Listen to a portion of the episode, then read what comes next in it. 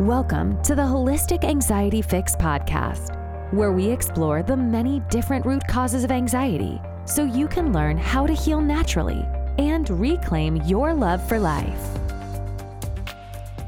Welcome to this episode of the Holistic Anxiety Fix podcast.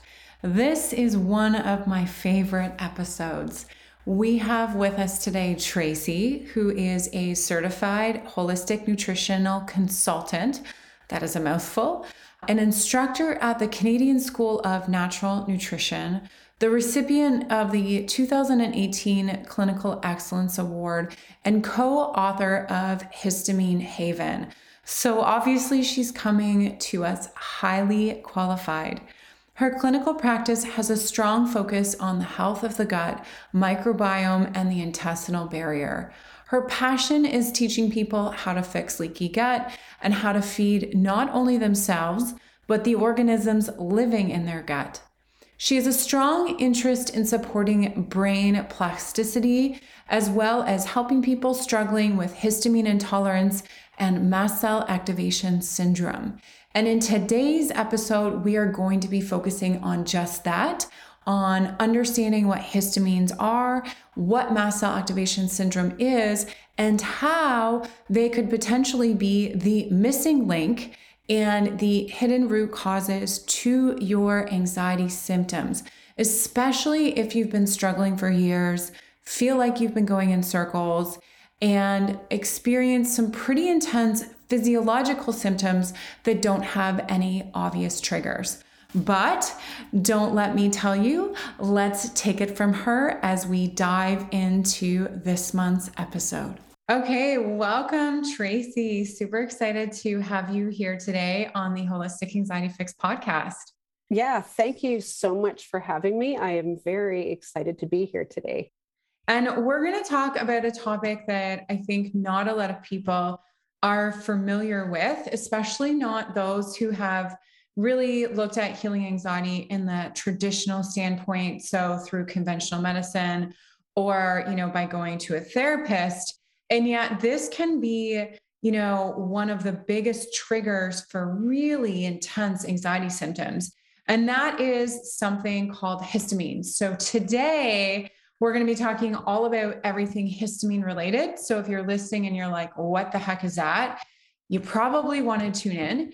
And if you think you know what histamines are, you still want to tune in because I can guarantee you we're going to be covering things that are probably not on your radar. So let's start first by talking about what exactly histamine is. What is it? So, Histamine is a compound that is found in our bodies and it's involved in our immune response. It's involved in like gut function and a whole bunch of other things, but basically it's this compound and it has really a lot of functions in the body. Mm-hmm. Most people have heard of histamine in relation to allergies, right? They've taken mm-hmm. antihistamines because right. they have an allergy. So, most people understand that histamine is part of an allergic response, but it does so much more in the body. I think 23 physiological functions wow. have been identified. So, things like wound repair, sexual function, it can dilate blood vessels. So, if people have low blood pressure sometimes, it's because histamine can have dilated their blood vessels.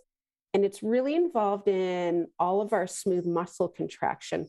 And for most people, that doesn't really mean a lot, but you have smooth muscle in your GI tract.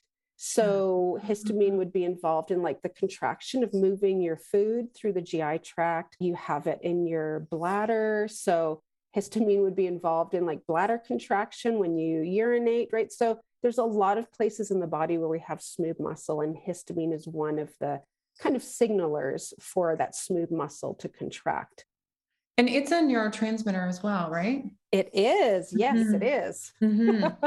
so, I mean, so fascinating, right? Because it's one molecule and yet it it's got so many different functions and yet when mm-hmm. we think of mm-hmm. histamine really all we think about is allergies so nobody talks about all of these other functions that it plays in the body no and in fact I suspect that most doctors don't get much training in histamine beyond the allergic response part of it.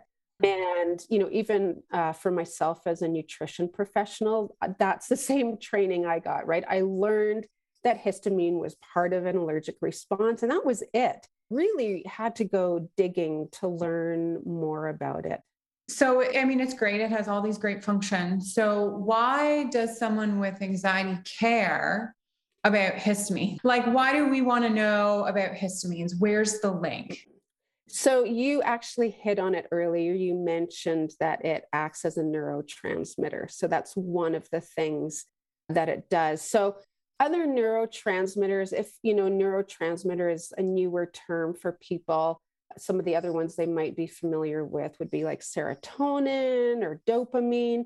I don't think very many wellness people recognize that histamine is also a neurotransmitter. So that means that it can impact our brain and our nervous system. Look at anxiety and depression, there will be a subset of people. Not everybody with anxiety and depression is going to have histamine involved, but definitely okay. there's a subset of people who will. Some of the other ways when histamine's acting as a neurotransmitter, some of the other things people might experience are brain fog. And brain fog is one of these sort of big generic terms, but basically it means you're not able to concentrate and focus the way you would like. And then also insomnia.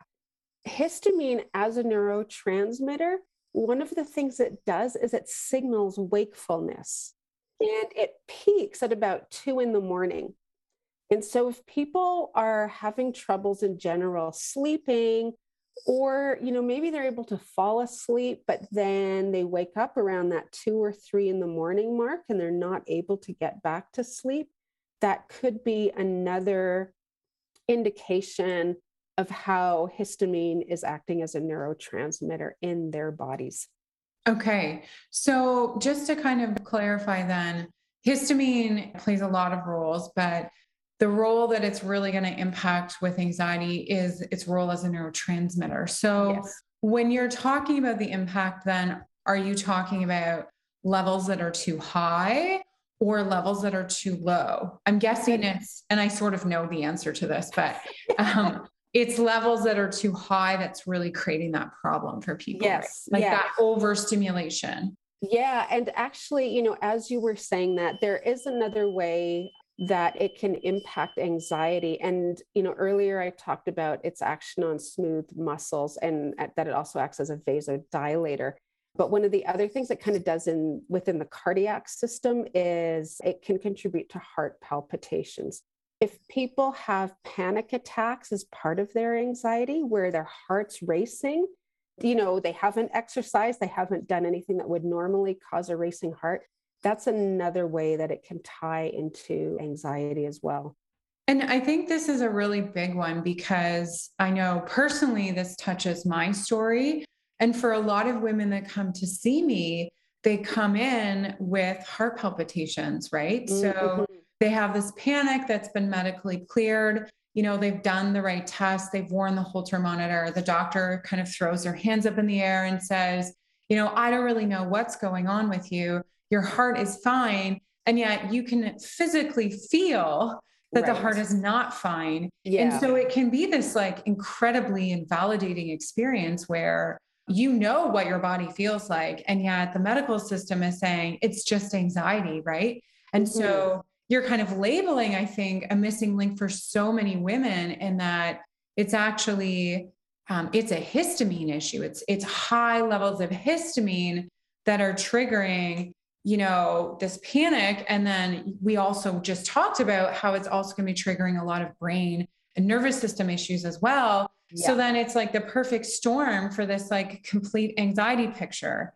right? Yes. So yeah, it's like very different than like going to a car wreck and having a panic attack because that's mm-hmm. in response to a trauma. And yeah. so we know that there's an, a really obvious trigger. And so that's a, you know, more of a physiological response triggered by an emotional event, right? Mm-hmm. If you witness it, for example. But what you're saying is that it literally can just be physiologically triggered. with the histamine, right? It's not something that's coming in from outside, triggering us. There might not be an obvious trigger, which then I think leads a lot of women to think, oh my gosh, am I going crazy? Like, why am I having these panic attacks in the grocery store? Or, you know, when I go for a run, I have a panic attack afterwards. What's actually going on there? Mm-hmm. Yeah. You know, there are triggers for it, but they can be so vast and so hard to identify like you just use the example of after running or jogging you just sort of feeling like you're having this panic attack and exercise is one of the things that can trigger histamine release in the body. You know, there's this huge long list of things that can trigger that.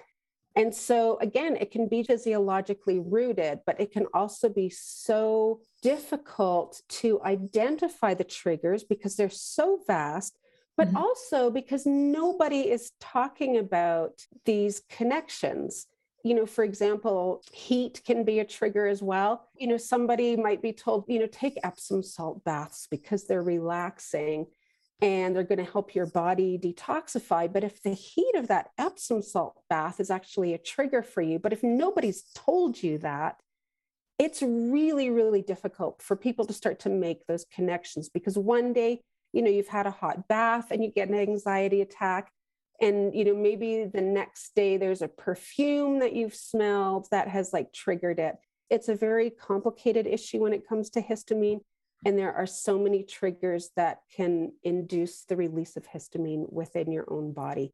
You know one of the things that i've seen when people have histamine mediated health issues they persevere like they're looking for answers the yeah. medical system has not provided them but I find the people that I work with, like they just keep searching for answers because they're not getting them, but they seem to really have a drive to want to know, you know, what's going on in their body and how they can help. Yeah, so many things there to respond to. So one is actually a client the other day messaged me and she's like, "Is this weird, but I feel awful after Epsom salt baths." And the first thing I said to her was, "How hot was your bath?" She's like, Well, it's pretty hot. And I'm like, Uh huh. So this is like a really good clue for us that we need to look at histamines, right? And the second thing is that, you know, you said the clients persevere. And I love that because, you know, the conventional system really does a great job of invalidating our own intuition. These clients that persevere, and I'm like sort of getting goosebumps talking about it, but they intuitively know like something's off Yes. And they refuse yeah. to buy into the messaging that it's just in their mind. I think if there's one thing I want to get across during this conversation, it's that, right? Kind of tune into your own intuition and and keep searching for answers because here's one that I guarantee you is probably not on your radar. And that kind of actually leads really nicely into me asking you how you got to know so much about histamines tell our listeners what your journey was because i'm sort of getting a sense that it also involved perseverance yeah I mean, I'm 52 now, and really, it's only been a couple of years that I've really understood what was going on in my body.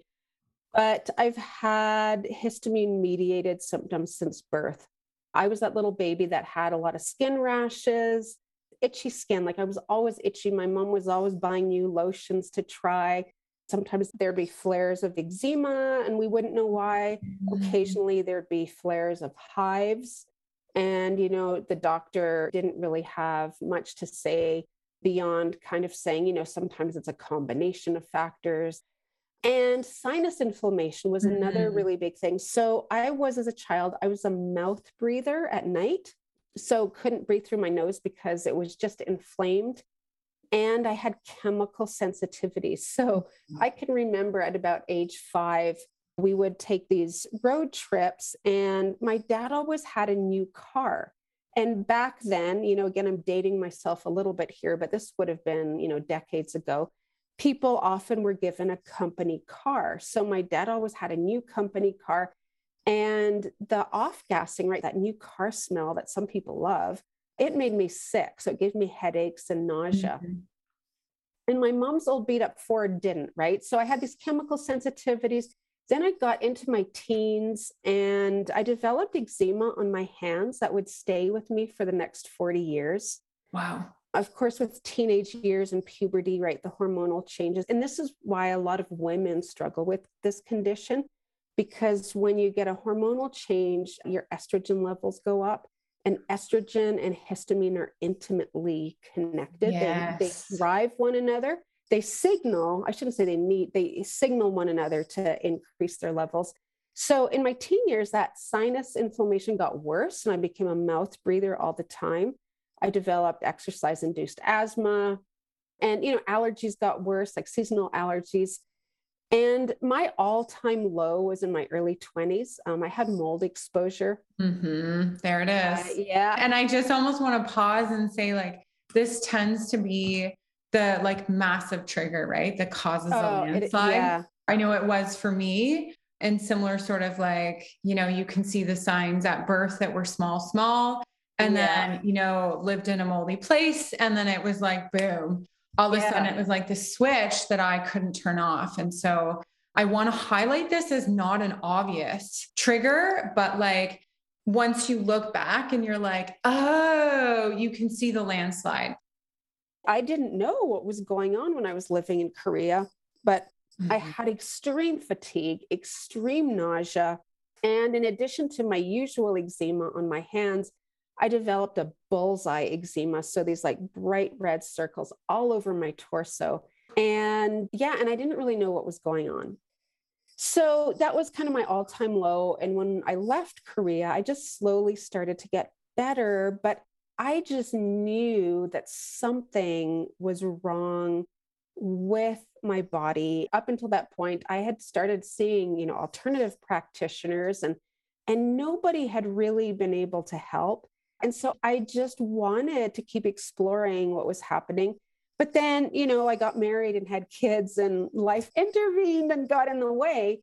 I occasionally had periods of time where those chemical sensitivities that I talked about in childhood would be debilitating, where mm-hmm. like I couldn't go into a grocery store because Wow. one person in that store might be wearing perfume, right? I couldn't go into a mainstream grocery store because the laundry aisle was off gassing too many fragrances. But even if I went into my local health food store, you know, if one person was wearing perfume, I would have to turn around and leave. And again, it was just these like short, kind of intermittent periods. And again, like I had alternative practitioners, I had a great naturopathic doctor that I respected and trusted. And we were trying to work through some of this stuff, and nothing was working. And in fact, and this is something that is not uncommon as well, but sometimes we would try herbal formulations and they would like go sideways. So, Can but- I actually just pause there because a Yeah. couple of things. the one is to note that you know your journey waxed and waned. Mm-hmm. This is, I think, an important clue for people listening Yeah. in, right? It's not consistent, heavy, high anxiety 24 7 for you. For me, it was. But for you, it's not. It's periods where it comes and goes. And this is what makes it so difficult to put your finger on because it can be literally across a month based on your estrogen levels that it does that. Mhm. Or it can be like across periods of time, right? Yeah. So that's a really big thing. And then the second thing is herbals. And so I hear a lot of like people say, and they'll write this in my free group Oh, I tried this herbal and I feel terrible. Mhm. And a lot of times they think it's a Herx reaction. So this like die off Right. reaction. yes. We're killing the parasites. This is good. The parasites are dying. Everything is great. And I was also one of these people who had this like Herx die off reaction. And so I just thought we need to go harder, right? Like Mm, yeah. we need to do more herbs. We need to do it stronger. I'm full of parasites. And so at one point, I did a nine month herbal Wow. protocol, right? Not understanding that herbs can actually flare like responses, right? And so Mhm. can die off for that matter. So it's a very delicate dance, but it, So it can- yeah. reframes this whole die off concept. Yeah. And so can pharmaceuticals. There's a lot of pharmaceuticals that can do that as well. And so, yeah, this wax and wane. And this is where, like, diagnosing is very problematic. Like I'm not qualified to diagnose, but you know, you can understand from a medical doctor's perspective, right? When these symptoms kind of come and go, it's hard to say, you know, what it is. Mm-hmm.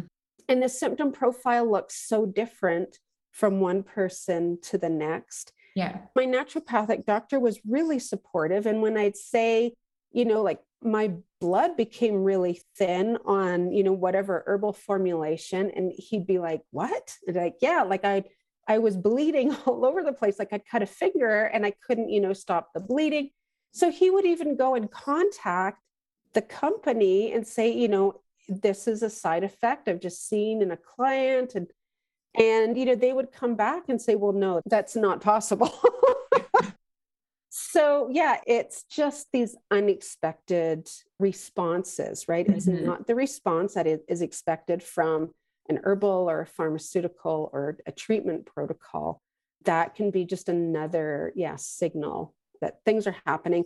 But, anyways, what finally kind of triggered for me was the clue was in my mid 40s, I went and I studied nutrition and I was really doing it to get a break from parenting.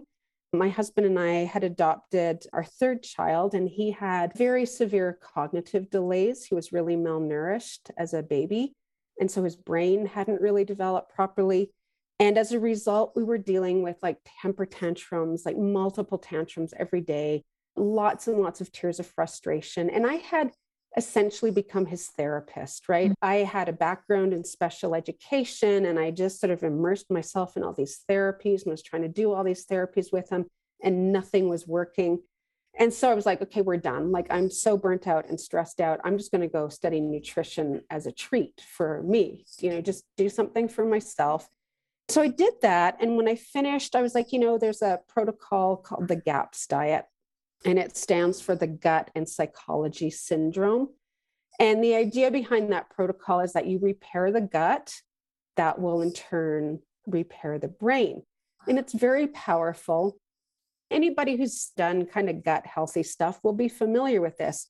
I'm familiar because it was also one of the things that I tried. Yeah. And we're going to yeah. get to why you don't want to yeah. diet if you have histamine issues. Yes. So, you know, it's about these bone broths and lots of fermented foods, which are both very nourishing to the gut in different ways.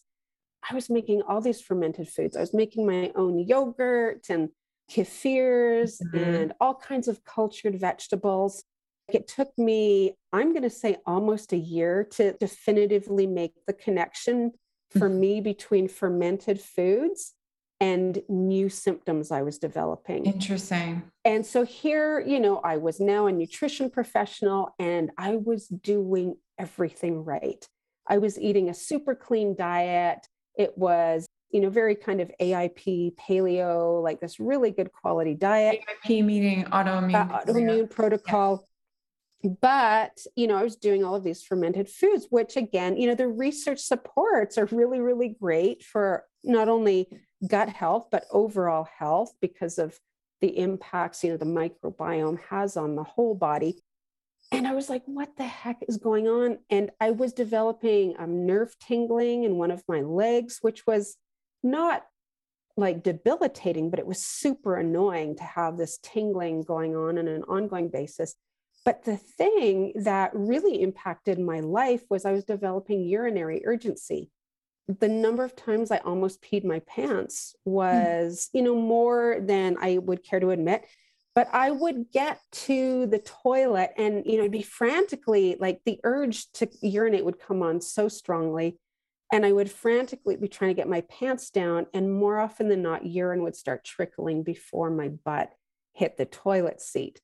So, you know, I'd leave a trickle of pee on the floor or on my pants. And here I was in you know my late 40s and you know the first thing you kind of think of is like okay you know i'm a woman i've given birth to a couple of babies you know maybe i'm suddenly just developing some incontinence. But there was also that part of my brain that thinking part of my brain that said you know tracey you've been doing pilates for like over 15 years. Mm-hmm. your pelvic floor is really, really strong. So this is not a muscular incontinence issue. Right. And but I was also too embarrassed to tell people that I was peeing my pants or you know almost peeing my pants. And this was also during the time when you were being, you know, super good with fermented foods. And so GAPS diet also has a lot of bone broth in it, right? And bone broth, as as some of you may know, is really healing to the gut. Mm-hmm. And so you're thinking you're doing all this right, and you're having these really intense, bizarre symptoms. Yeah. Yeah. And so what's really interesting for me, I never did the bone broth. I always did a lower histamine meat stock. As a trained GAPS practitioner, that was one thing that I knew to kind of be cautious of. But again, that, that histamine conversation, you know, wasn't something that was really talked about. And I'd heard of histamine because amongst GAPS practitioners, there was some talk of it. It wasn't really part of the training, but people were talking about it. And so I was starting to kind of just wonder, you know, was this impacting me? And at the time, I was able to actually do a serum histamine test, which uh-huh. I'm no longer able to do. But I was able to do it on myself and got the results, and it showed the ratio of my histamine to something called DAO. And DAO is an enzyme that breaks down histamine, so that my ratio there was quite off. I wasn't making enough diamine oxidase to break down histamine. So I knew my histamine was relatively high in relation to the enzyme. And so then I just kind of sat on that for about a year because I was like, what do I do with this information? And again, I know about physiology. So I'm like, is this a liver issue? Is this a gut issue? Is it a mast cell issue? And I know we haven't really touched on mast cells yet, but I just had all these questions. And, and finally, I was like, I need to go get tested, find a practitioner who can actually diagnose, you know, what's happening.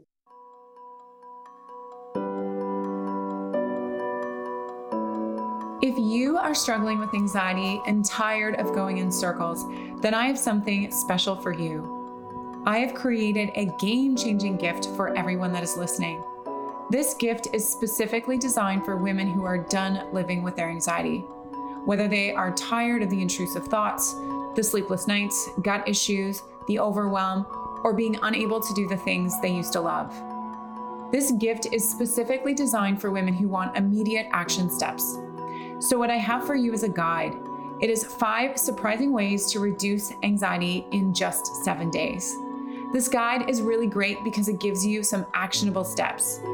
It is not telling you about your anxiety or suggesting random things that you're never going to do but they are really actionable steps that are going to have an immediate effect on lowering your anxiety. You can find the guide at go.healingjourneyservices.com slash five ways dash one.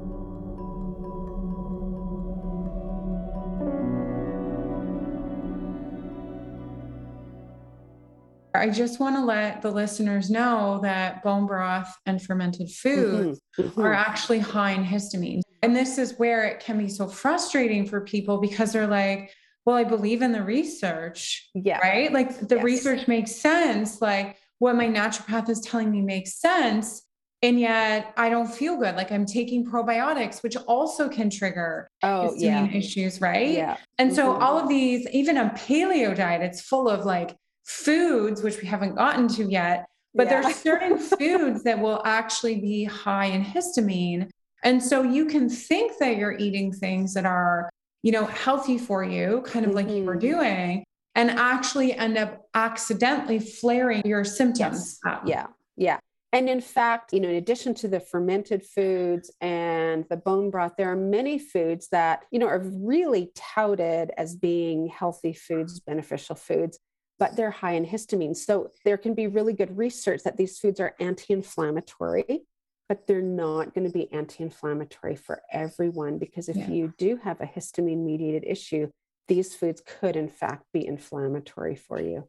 Right. Because histamines are like, it's sort of like a cup, right? If we think about it, or a tub.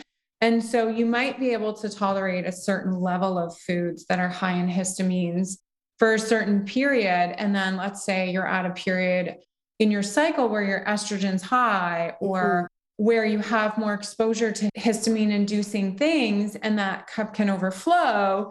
And then other times of the month, that cup might be low. So, you know, you can eat the chocolate or, you know, you yeah. can tolerate the tomatoes, both of which are high in histamine, and do a lot better than other times of the month. And so it can be confusing because it's not even always consistent, even with histamine foods. Right. Yeah.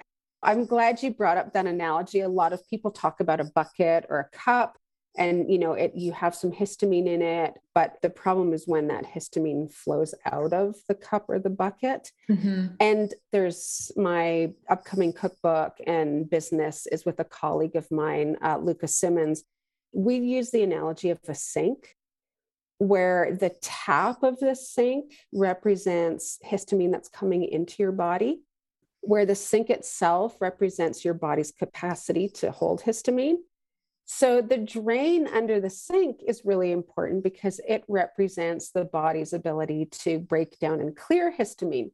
It's mm-hmm. really important to understand that piece because when you're using the bucket or the cup analogy, it's just really about that kind of holding capacity. But our bodies have the ability to break down and clear histamine maybe not at the same rate as it can be coming in. And so that's important to understand. Some people genetically aren't good at breaking down and clearing histamine. But I think when we look at those three parts, you know, what's coming into the body, what's the body's capacity to kind of hold or store histamine, and then what's the body's capacity to break it down, clear it out, you know, move it through, detoxify it it gives us a much better picture of how we actually need to be addressing the whole histamine issue within the body. Okay. And so when we talk about mold being like the landslide, it's a major trigger for histamines in the body, right? Yes. So to speak. And so the foods we eat are important. Our body's ability to detox the histamines are also important. And then just the overall amount that we're eating is important too, right? Because if you eat like just a tiny amount, then you're like dripping the tap, right? Yeah. So then your body might be able to detox that. But if you're somebody who genetically can't break it down and mm-hmm. you're like bringing on the tomatoes, the curries, and the chocolate, and you're living in a moldy building, like you're going to feel like your body's on fire. Yes. And one thing we haven't talked about. You've talked about mold as a trigger. Histamine itself can be a trigger for the release of more histamine in the body. Oh, I did not know that. Yes. So it's like a vicious circle. Yeah. So mast cells are the cells in the body that store histamine. And if you can envision a mast cell, maybe like a beach ball or a big like exercise ball or something like that, and on the outside, a whole bunch of different locks. And mast cells have four different locks for histamine. They're called cell receptors. They're these receptors on the outside of the mast cells. And there's all kinds of different receptors, but there's four different ones for histamine. If you have a lot of histamine and your mast cells are sensitized, then histamine can bind to those receptors and will induce the mast cell to release histamine plus potentially a whole bunch of other chemical mediators. Which are very inflammatory in high levels. Yes. Yeah. Yeah. You were saying, you know, you got to this point and then you went to a diagnosis and we sort of got sidetracked for a minute. so I have a feeling this is a good segue to kind of go back to your journey. Yeah. So when I went to the doctor to, you know, ask these questions like, can I clear it? What's going on in my body? And so basically, I was diagnosed with a condition called mast cell activation syndrome. At the gut level, I'm okay at breaking down histamine. I'm not awesome, but I'm okay. So genetically, I make like a moderate amount of diamine oxidase to break down. So your drain oh, so, function is good, genetically, so to speak. Yeah, but it's not optimal.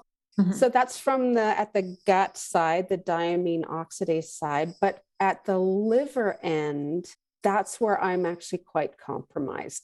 I don't know if people have heard the term methylation in your audience, but there's a gene that a lot of people talk about or know about called the MTHFR gene. Mm-hmm. And there's other methylation genes. So I'm not a great methylator. So you need good methylation to break down histamine. So that's where my drain is also not functioning as well as it could. Mhm.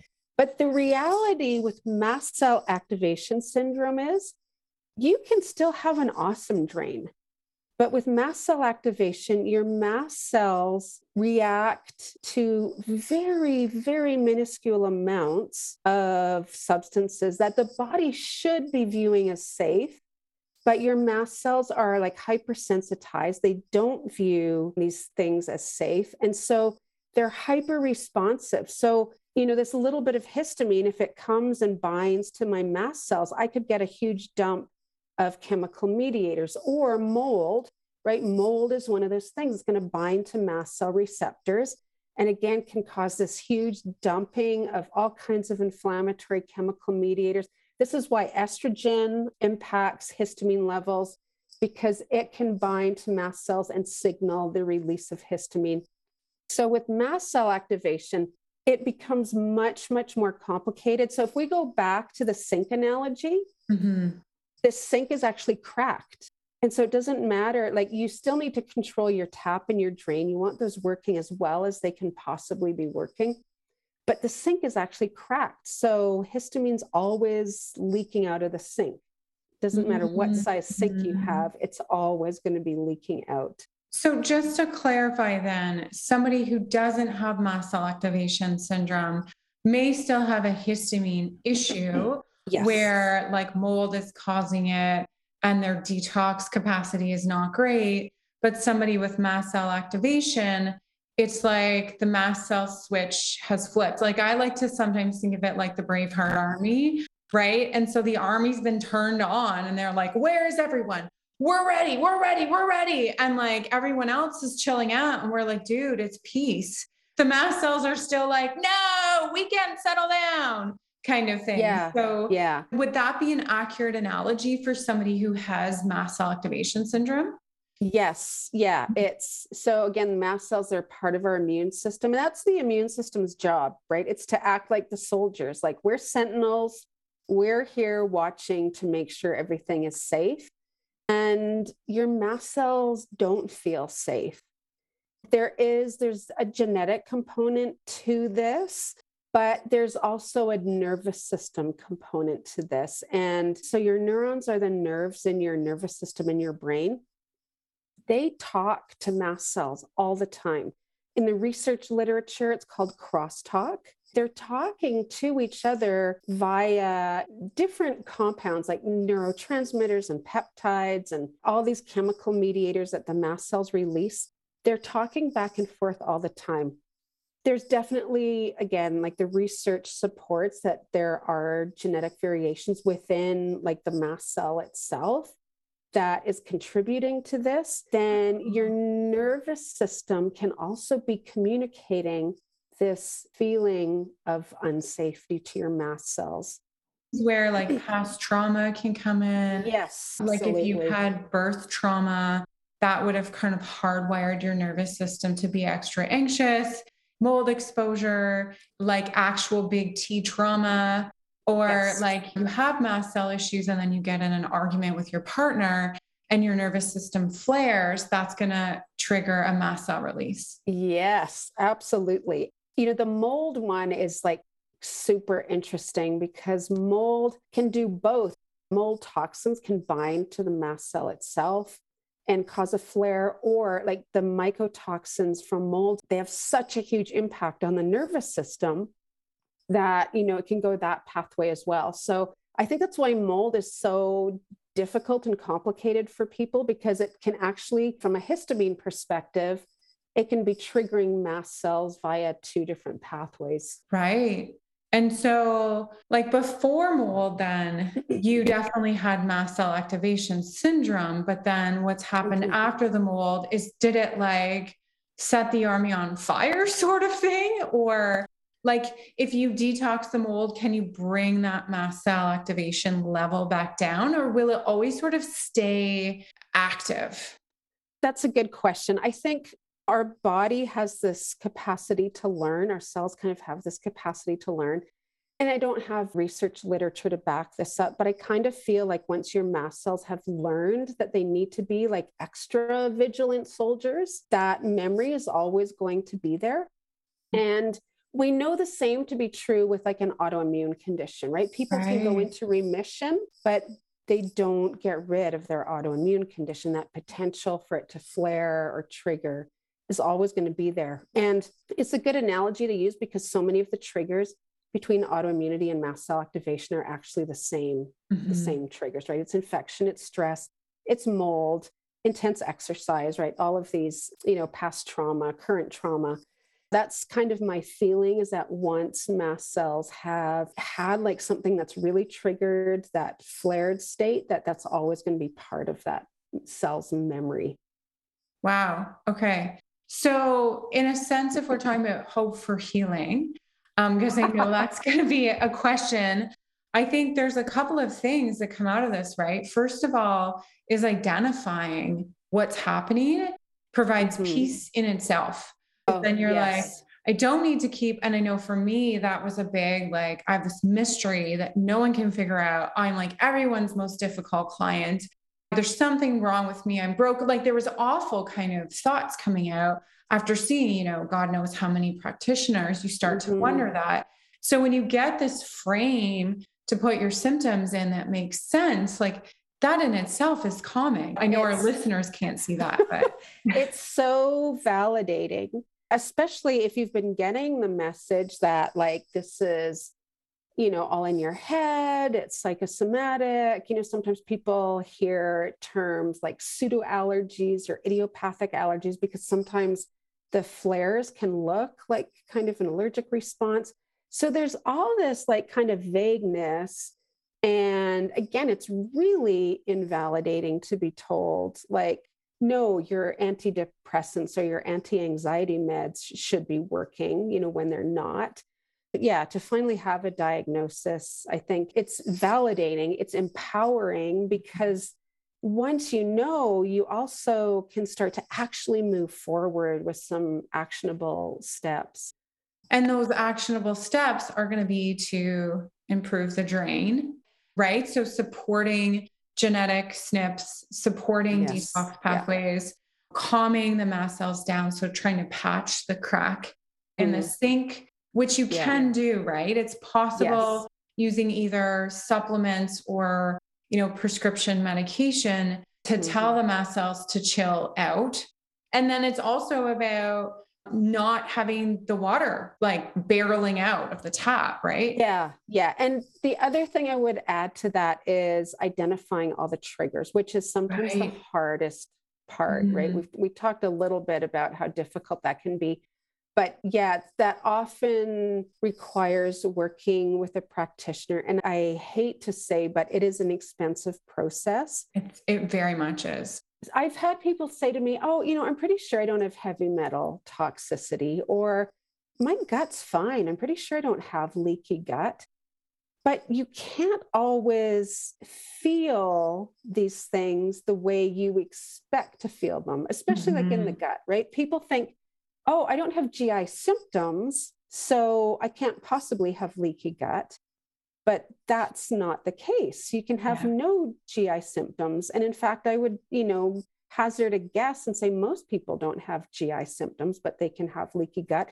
And so identifying the triggers requires some deeper digging with some of this testing but unless you do the testing, you may be missing out on identifying some of these triggers that you wouldn't know about otherwise. Yeah, so it can be a bit of a process, but I think the point is there's a, a map and a pathway that you can get yes. there. And each step is kind of lowering the burden on the body or the triggers mm-hmm. for the mast cells, right? So I mean, you may take a chapter, maybe doing trauma work, and then a chapter might be diet, and then a chapter might be one test and then another test. I think modern medicine still this idea that we take one medication and then we're healed. Right. But when we're looking at something as complex as potentially mast cell, that journey doesn't necessarily have to happen like that. You can still be on it and moving forward. And if financially you can't invest everything up front, mm-hmm. it doesn't mean you can't mm-hmm. go on the journey. You can get on the yeah. train. Your train yes. just might go a lot slower than somebody else's will, right? Yeah. Um, and yeah. I think that's also really important to know that that train's worth getting on. Because I talk to a lot of women that are like, well, I've talked to like, you know, 20 practitioners. Like, what if this doesn't work? And so it's like, I have this analogy of them standing there with their hands on their hips, being like, I'm not getting on the train. like, I don't care. I mean, get on the train and start yeah. continuing on now that you have this framework. It yes. means that, you know, it's not going to go away overnight, but you're each step that you take within this framework will eventually add up to noticeable decreases in anxiety. Yes. And I'm so glad you used that term journey I think it is really a lifelong journey simply because there are things that will happen in life that you don't have control over that might induce you know a flare in your symptoms. So even when you feel you've got a pretty good handle on things you know maybe a death of a loved one happens or you know you you lose a job or any kind of stressful event or you know maybe you have a toxic exposure that you couldn't foresee or prevent right so there are things that will always happen that can contribute to a flare of symptoms and so it really it's an ongoing process again for most people who've already been through so many practitioners there will still be obstacles right mm-hmm. i mean mm-hmm. you just talked about sort of the financial obstacles and you know, yeah your train ride's going to be a little slower for example, I have a client right now who financially, and also just because of the real estate market where she mm. is living, she is unable to move out of her moldy yes. home. I see this, this is, a lot as well. Yeah. And this is especially really, in this era, like in the last couple of years, we're like, yeah. we identify it, we find it, and then we're like, oh, and yeah, people get yeah. stuck, right? Yeah. As a nutrition professional, you know, when I first graduated, I was all about food can heal everything. And I strongly believe in food as medicine, but I have now kind of recognized the need for pharmaceuticals. Yeah, yeah. It and, took me a while to kind of move off of like natural only. And I know yeah. one of the women I love, Kelly Brogan, is all about like, you don't need pharmaceuticals. And I'm like, you've never met mast cell issues, have you? Yes yeah, I think there are definitely a few places, and mast cell activation syndrome is definitely one of them. But this particular client of mine, because she's exposed to mold all the time, everything else is a trigger. Like everything else is a huge trigger.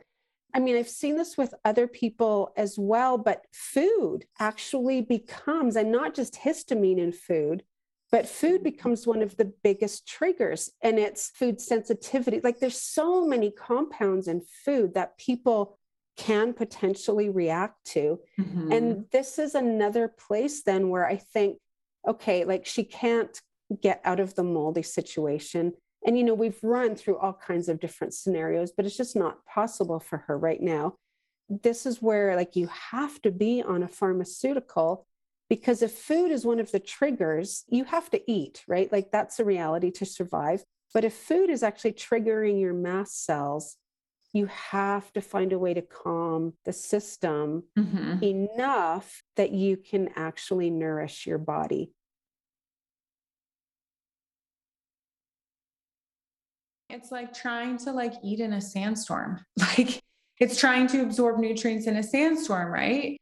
You're like there's yeah. so much chaos around you that like you're not going to be able like to eat in it like mm-hmm. just the mm-hmm. vision of that is awful so like yeah. that's what's happening in the body with mast cells it's like literally a sandstorm and so if you're trying to do basic function in a sandstorm like think of how much more energy that's going to take from your body than like if you calm the sandstorm down and you presented the body with the same food mm-hmm. yeah and it's totally different and the reality is that we have a lot of mast cells in our GI tract.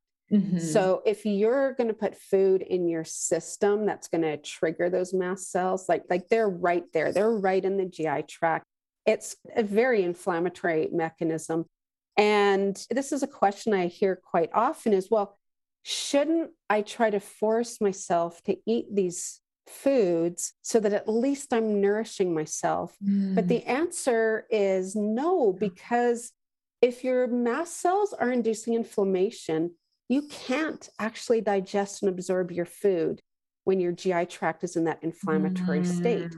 Mm-hmm. So you can put the most nutrient dense foods you want into your GI tract. But with that kind of inflammatory response, you can't digest and absorb those nutrients. Right. And so this is where getting to the bottom of it's really important. Yeah. So for our listeners then, like top foods that are sources of histamines, I've kind of given away a few. So chocolate, tomatoes. So some of the other foods that people would consider to be healthy that they might be eating a lot of would be avocado, mm-hmm. right? Like avocados gained so much popularity. It's so nutrient dense. It's got all these healthy fats, but it can Love be them. high in histamine. Spinach as well, right? I meet so many people who were like, oh, but you know, every day I put spinach in a smoothie or I have yes. a spinach salad. Bacon is, you know, a nitrate free bacon has gained a lot of popularity kind of amongst the keto uh, dieters. So that would be another one that's really high. Like any of those processed meats will be high in histamine. There's a couple of other fruits, like all the citrus fruit. So yeah. oranges, lemons, limes, grapefruit, they're high histamine. Pineapple is high histamine, and so are strawberries. Hmm, and so good. Yeah. So again, right? for people, yes. so for people who are doing a lot of smoothies again, right? Those might be some of the fruits. Oh, and bananas as well, right? They're yeah. quite high histamine, and those are very commonly used to kind of sweeten a smoothie we're hitting on some of these top hitters, but let me just give you really simple alternatives. So, spinach, a really great alternative is arugula.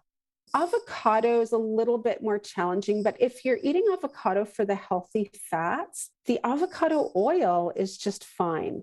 Mm-hmm. So, you know, mm-hmm. make sure you're using some avocado oil or uh, like coconut cream can give, you know, that nice, creamy, smooth consistency to things like smoothies tomato so fresh tomato is pretty hard to kind of yeah. uh, replace but if you use a lot of tomato sauces you can do like a butternut squash puree as a sauce mm. instead bacon just go out and buy some sliced pork belly and it's not necessarily going to have that smokiness but you can salt it and crisp it right up and uh, have a nice crispy pork belly for pineapple, mango is a really nice alternative, right? They're both tropical, they're both really sweet.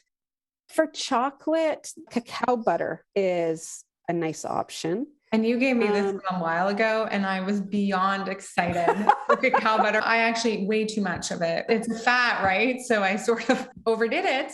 So don't overdo it if you're really excited about this one. But yes, it is a great alternative. Yeah. So cacao butter is just the fat that is extracted when the beans, like the cocoa and the fat, are separated to make chocolate. And it has a subtle chocolatey flavor, right? So it's mm-hmm. not nearly as intense as chocolate itself, but it's really lovely. I probably eat way too much of it as well. I like to put it into like hot drinks to like create mm-hmm. kind of a nice, creamy, warm, comforting drink. But I make also a lot of kind of like little fat bomb type of things that I can pop into my mouth. And then bone broth, you can do a low histamine meat stock. The fermented foods are challenging. So, for fermented foods, what I tell people is that you know, if you want to get those benefits of getting more of those microbes into your GI tract, a probiotic supplement as opposed to getting it from food. And you have to be super careful I actually use Megaspore Biotic because I know that it's safe. I use it with yeah. all my clients actually. We don't mess around because I know that it's safe for histamine issues because it's so hard to find a brand that's not going to flare that up, right? Yeah. So there are quite a few brands that have only histamine degrading species in them. Yeah, so the Megaspore is one. There's HMF Bifido from Genestra. There's a couple of companies out of the States that have some as well. Sometimes, you know, a person needs to kind of play around with their probiotics. Uh, Saccharomyces boulardii would be another one, which is actually a beneficial yeast. So it is neutral in terms of histamine, right? Doesn't degrade or contribute. So there's a few different ones, but you know, if we're looking at kind of getting that microbial support, think those are kind of all the key foods we touched on. Yeah. And you said earlier that you have a book coming out, which I'm very excited about because if you are anyone who's already had this on your radar, then you know that it's hard to find good, tasty recipes. So, Tracey has a book coming out. And when should we expect that? So, we're anticipating that it will come out in June. So, this book has been an absolute labor of love. So, it's interesting because I started working with clients that had histamine and mast cell issues before, you know, I ever identified it in myself. And this would have been seven ish years ago. And at the time, I recognized there were no resources. There was really nothing I could tell people, you know, go get this book or go read this article. Like there was so little information out there. So I would kind of scramble to put a few recipes together for them. And often, you know, it was combining low histamine with their food sensitivities. There, you know, they were low oxalate and like there was a bunch of factors coming into play. And so I had this little tiny handful of recipes for my clients. But I also recognized when people have mast cell activation syndrome, it's just so much more complex because oxalates or salicylates or you know mold in foods could potentially be triggers. You know there were a few low histamine cookbooks out there but i wanted a cookbook that people could pick up and within the recipe have a variation for low oxalate or have a variation for low salicylate or if they also had an autoimmune condition that they could you know pick this book up and make adaptations as needed so together with my colleague lucas simmons we've spent the last two years putting mm-hmm. the book together and it's a guide and a cookbook in one so a lot of what we've talked about today is in the guide part of the book but there's also things like what questions should you be asking your doctor? What kinds of tests should you be asking for? So we wanted kind of a one-stop resource that people, you know, could pick up and find the information they needed to move forward with.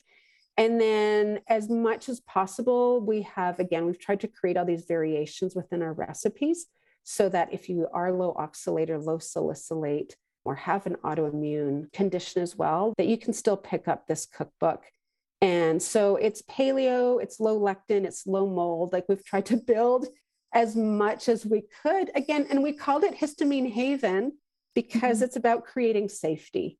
And yeah. so it's that haven, that safe place, right? So, so, how do they find that?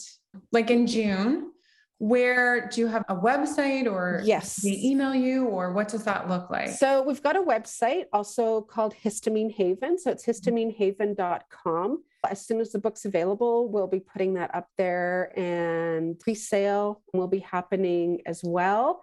I'll be and, there and we have other resources there. So we have a resource page on there we have an online community where you can get more resources and we're just now starting to launch online programs as well. Mm. So, you know, some people can pick up a book like this and they're like, I'm good. I can use this book. I'll follow it exactly as, you know, it says I should. Other people get overwhelmed with books. Either there's too much content or it they just need to be moving on that slower train, as you said. and so we are creating programs that go hand in hand with the book. So we'll be leading people through the same, the exact same dietary protocol, but at a slower pace. Mm-hmm. So for people who are, you know, those like, like this is me, I'm the kind of person who's like, okay, I've made the decision. I'm jumping in with both feet, right? Like I just go into things hard and heavy sometimes to my detriment. But then other people are like, okay, you know what? first I'm going to change my breakfast options. You know, I'm going to stop eating my breakfast cereal and start, you know, adding in low histamine foods. So some people just have to take a bit more time to go through all of this. So that's what our online programs are really all about. Awesome. I really love that because I do think I'm a big proponent of hiring a coach who's been through it, right? If you're struggling to implement it yourself, I'm usually that person where it's like, I know the information, but knowing and doing are two very different things, right? So if yeah, you yeah. want that support, that's there. And then I also wanted to add that I offer the testing piece of things too. Yes. So, you know, going to you to kind of get that diet piece down. And then if you want more information about testing, because I don't think you offer that piece of it, do you? No, no. no. So, as a okay. nutrition professional, that's outside of my scope. Yeah. yeah. So I do do some of that testing too. So lots of avenues. In the show notes, we're going to add the link to your website as well. Great. Um, so that people can find you. Is there any last bits of information that you'd like to share? I think we've covered all the key ideas. We've covered a lot. a lot. So if your brain is exploding at the end of it, it's okay. We've kind of taken you from what is histamine to way down a rabbit hole. And I know that it's been very informative. I'm so excited for this to go live and for everyone to get to hear about it. So thank you so much for sharing your wealth of knowledge with me and with my listeners today. Thank you so much for having me. I'm obviously passionate about this topic, and the more this message can get out and help people to understand that you know maybe there's there's one thing that is driving all of their symptoms yeah and you know here's actually here's something i will add there's a research paper that came out of germany that indicates that as many as 17% of the population mm-hmm. can be mm-hmm. impacted mm-hmm. by uh, histamine and mast cell involvement. So that's a huge number. So that's like one in every five or six people. So just think about the people around you in your life. And if it's not you who's struggling with this, there's somebody that you know that will be impacted. It's a really important message to share. It is, which is why I'm super excited that you shared it with us today. Thank you so Thank much. Thank you.